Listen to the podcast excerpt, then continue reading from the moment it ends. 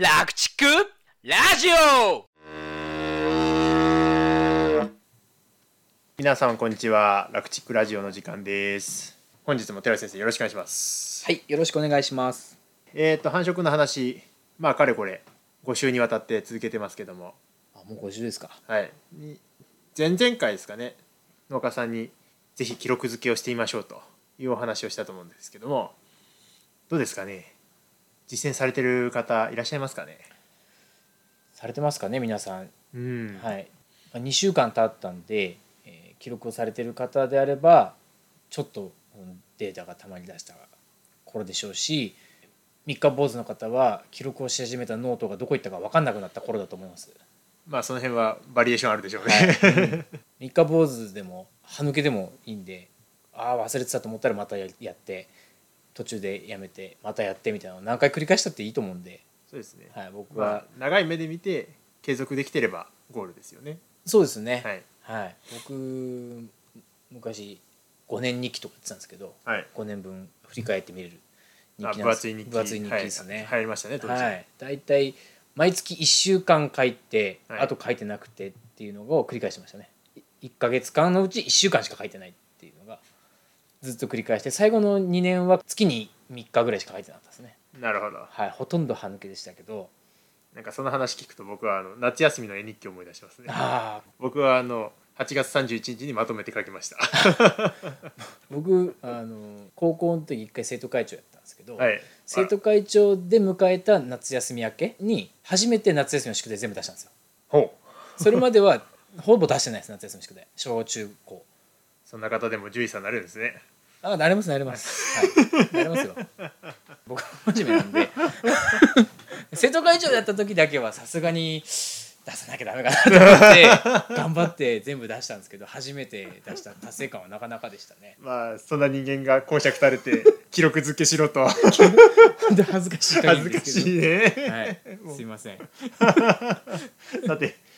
今日はえっとどんな話をと思ったんだっけなえっとあ、そうですね、うんとまあ、今回含めてごかいあの繁殖管理について長々と回を重ねてきたんですけども、まあ、寺内先生の中でその繁殖管理について結論的にこのことを伝えたいっていうのがあれば、今回まあ総括ではないですけど、はい、これとこれが一番重要と、ここだけは全体通じて抑えてほしいっていうものを紹介していただきたいなと、はい、特に酪農家ですけど、はい、繁殖を良くしようと思った時に意識しているのは発情発見率を高めるのと初回人工受精児の搾乳日数を短縮する、このふたつです。ちょっと長いですけどもう一回お願いします、はい、発情発見率を高める、これはわかります、はいはい、それから初回人工受精児の搾乳日数の短縮なんで、その、その牛が分娩してから初めて人工受精をするのが初回人工受精ですね。はい、そうですね。で、それをなるべく早くつけろってことです。産んでからさっさと早くつけろと。はい。なので前回 ブイダブリューピー って話をしましたけど、はい、この ブイダブリューピー を開けたらもうさっさとつけろ。とにかくすぐつけろ。それ一応前提にはあの発情があるっていう前提ですよね。前提です。はい。なので僕がその繁殖を良くしてくれって頼まれる時っていうのは。はいはい、繁殖検診が前提なんですね。定期的に農家さんのところに行って牛のその繁殖の状態をチェックすると。そうです。で、その ブイダブリューピー を開けた牛ごじゅうにちだったら搾乳日数がごじゅうにち以上になった牛で発情が来てない牛は全部チェックするわけです、はい、でそこで処置できるものはもうホルモン剤を処置して、えー、発情を誘起するってことですね。そういう形で獣医師として、えー、アシストしていくと。そうです、そういうアシストをするということ、はいはい、でそれ以外で、えー、発情発見率というか発情を来させるためには本当に発情が前提的に来てないんだったら餌の問題かもしれないし、はい、あるいはその分娩に問題があるかもしれない、分娩環境に問題があるかもしれない、まあ、牛がいる環境に問題があるかもしれないといろいろあるんですけど、はい、もちろんその辺も地区主と相談をしながらどこに課題があるかってことはこう話し合って改善していくわけですけど、はい、とにかく繁殖を早く改善するためには獣医ですから繁殖障害に対する処置をすることでとにかく分娩を早く受胎させると、受胎するかどうか分かんなくても子宮卵巣に問題ないのであれば、もうさっさと人工授精に持っていくという、これが初回人工授精時の搾乳日数の短縮というやつです。 ブイダブリューピー を超えた牛については、まあ、発情を待つだけではなくて、そのホルモン剤の投与などを通じて発情を人為的にでも早く来させるということですね。はい、はいはい、そういうことです。なので前回繁殖を良くするっていうのはどういうことかっていうので、繁殖っていうのは年間何頭牛を受胎させられるか、来年生まれる牛をどれだけ確保できるかっていうことが繁殖であり、それこそが農家の経営であると、はい、でその指標を最もスピード感を含めて指し示してくれている指標というのが妊娠率なので、繁殖を良くするということは妊娠率を良くするということですよという話を前回しました。はい、で妊娠率を高めるときに、妊娠率っていうのは発情回帰率×発情発見率×受胎率。発情回帰率っていうのは ブイダブリューピー を開けた牛がちゃんと自然発情を回帰してるかということで、発情発見率っていうのは全部の牛がにじゅういちにち周期で発情来てるとして、そのうち何パーセントを人工授精できているか、人工授精率って言い方をする場合もあります。で発情発見したっていうことは、まあ、人工授精できたっていうこととイコールってことですね。イコールです、はいはい、イコールとしてます。でそれからそこにつけた人工授精をしたうちの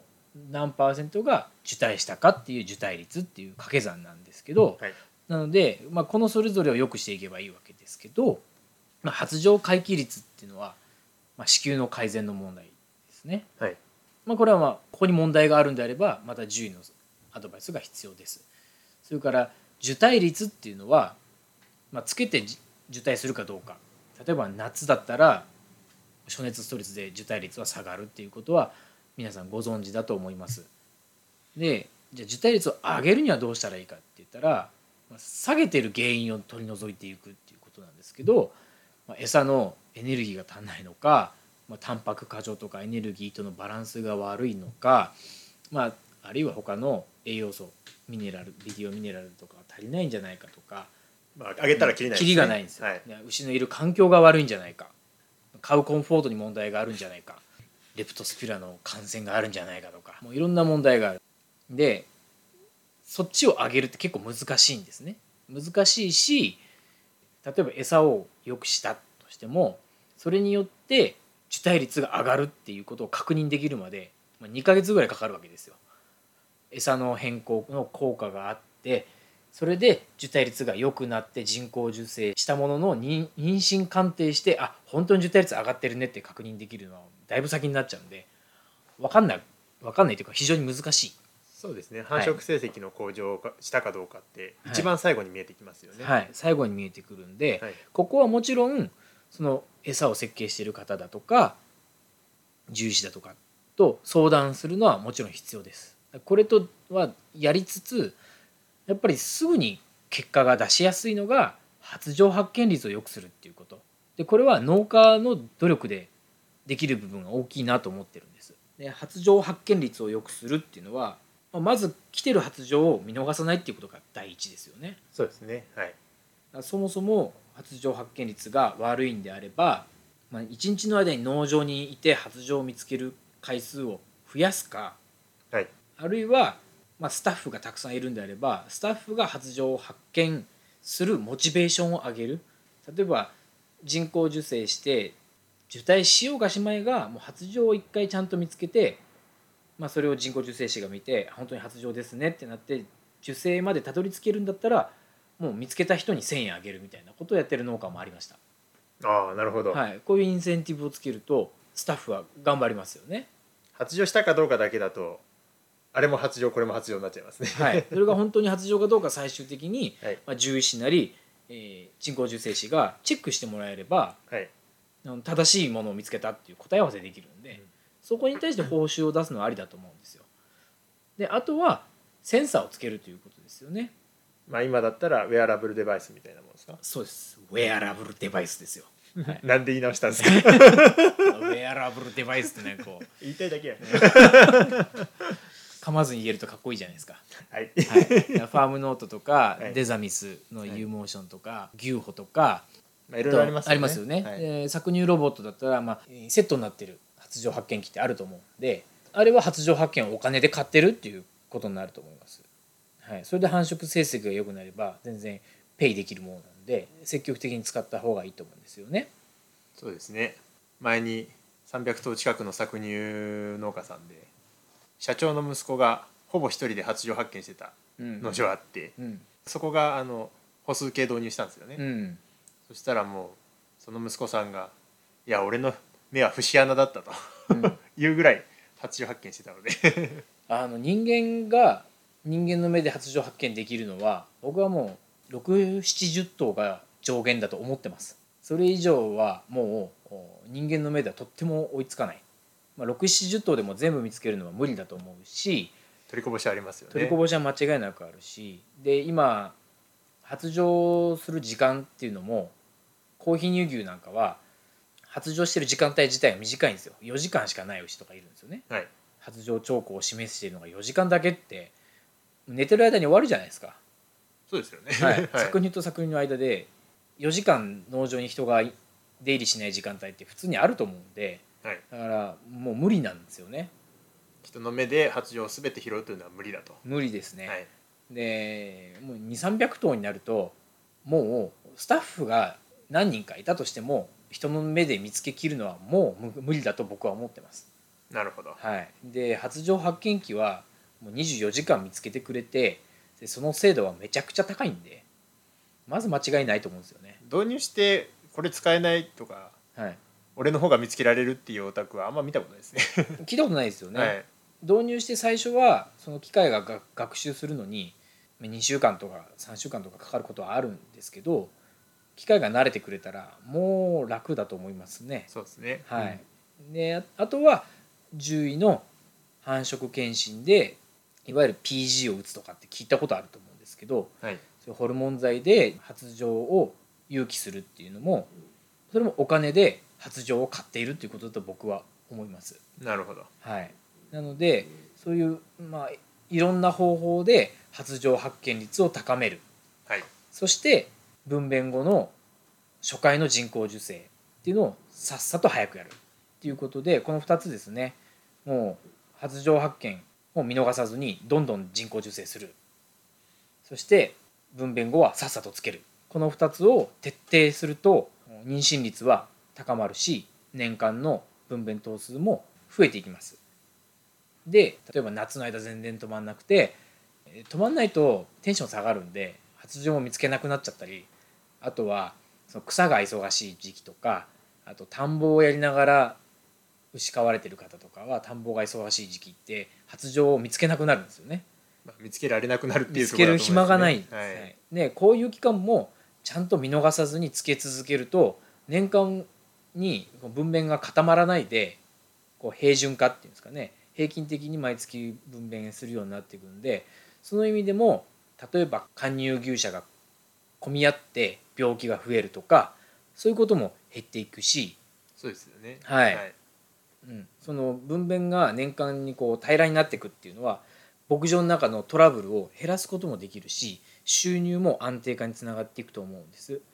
確かに人工授精する時期が偏るとその後の分娩も偏るってことになりますからね、うん、で大体その固まった分娩が夏に来ること多いんですよね。で前回の暑熱ストレスの話ですね、はいはい、一番ストレスが多くて病気になりやすい時期に分娩が固まるという悪循環がよくあると思うんですけど、まあ、そういうことも回避していくためにはこの発情発見率をとにかく高める、年間通してどんどんどんどんつけるべき時につけていくということで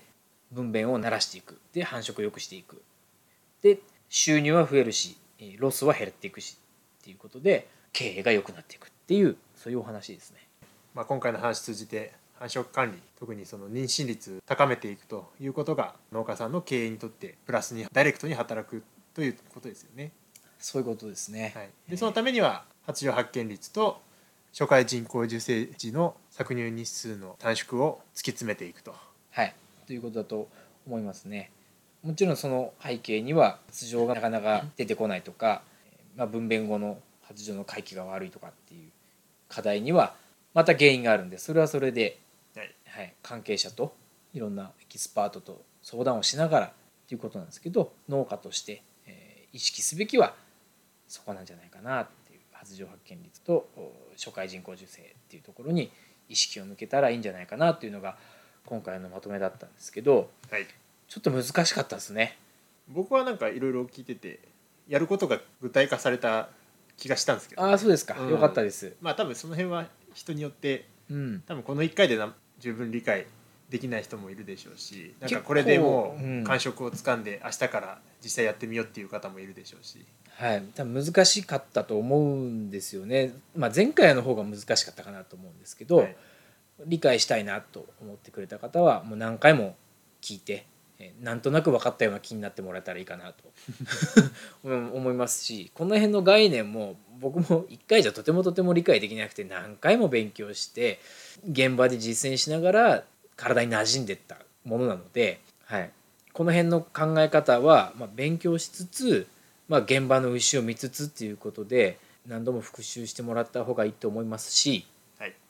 ぜひ実践を繁殖を実際に良くするぞと関係者とミーティングとかして目標値を立てて記録を取り始めて、このような発情発見率や初回人工授精時の搾乳人数なんかも記録を取って後で振り返れるように、でここが短縮していくことで妊娠率がやっぱり良くなっていったみたいのを、まあ、これをちゃんと振り返るのには半年ぐらいかかるんで、そうですね、実践して振り、はい、振り返って結果を感じるのにはそんぐらいは最短でもかかると思うんで大変なんですけど、まあ、あとその今だったら発情発見機にも一緒にソフトウェアでそういうデータを集積してくれるサービスもありますもんね、うん、そうですね、はい、搾乳ロボットの中でそういうデータを打ち込むことで集計してくれるサービスもあるし、発情発見機の中に入っているのもそういうサービスがありますし、まあ、積極的に使っていただけるといいですよね、うん、おそらくそういうメーカーに質問すればどういう機能があるのかっていうことをまた説明してもらえると思います。で繁殖研修をやってくれる獣医師がいれば、うんまあ、やってくれる人がいたら振り返りまで含めてやっていったら結果が出るととても楽しいと思います。そうですね、はいはい、ということで今回もまたちょっと長くなってしまいましたが、はい、ということで大変長くなりましたがもう一回ぐらい繁殖の最終版がありそうな感じがします。まだ行きますかわかんないですちょっともう一個やるかな、うんまあ、そしたら次回は次回ということで、はいはい、そのお楽しみにしていただければなと思います、はいはい、じゃあ今回もありがとうございました。ありがとうございました、はい、この番組の情報はなるべく科学的知見に基づいてお送りしておりますが、現場での経験則や個人的な見解も含まれております。牛の治療に関わることはかかりつけの獣医さんとよく相談の上ご検討ください。本日の番組はいかがでしたか？番組への感想・質問はこちらまで。ファックス番号 ゼロにはち ろくななご ごきゅうななご、 E メール ラクチュー ドット ラディオ アットマーク ジーメール、 番組概要欄にも記載してありますので、ぜひお気軽にご連絡ください。お参加、今夜は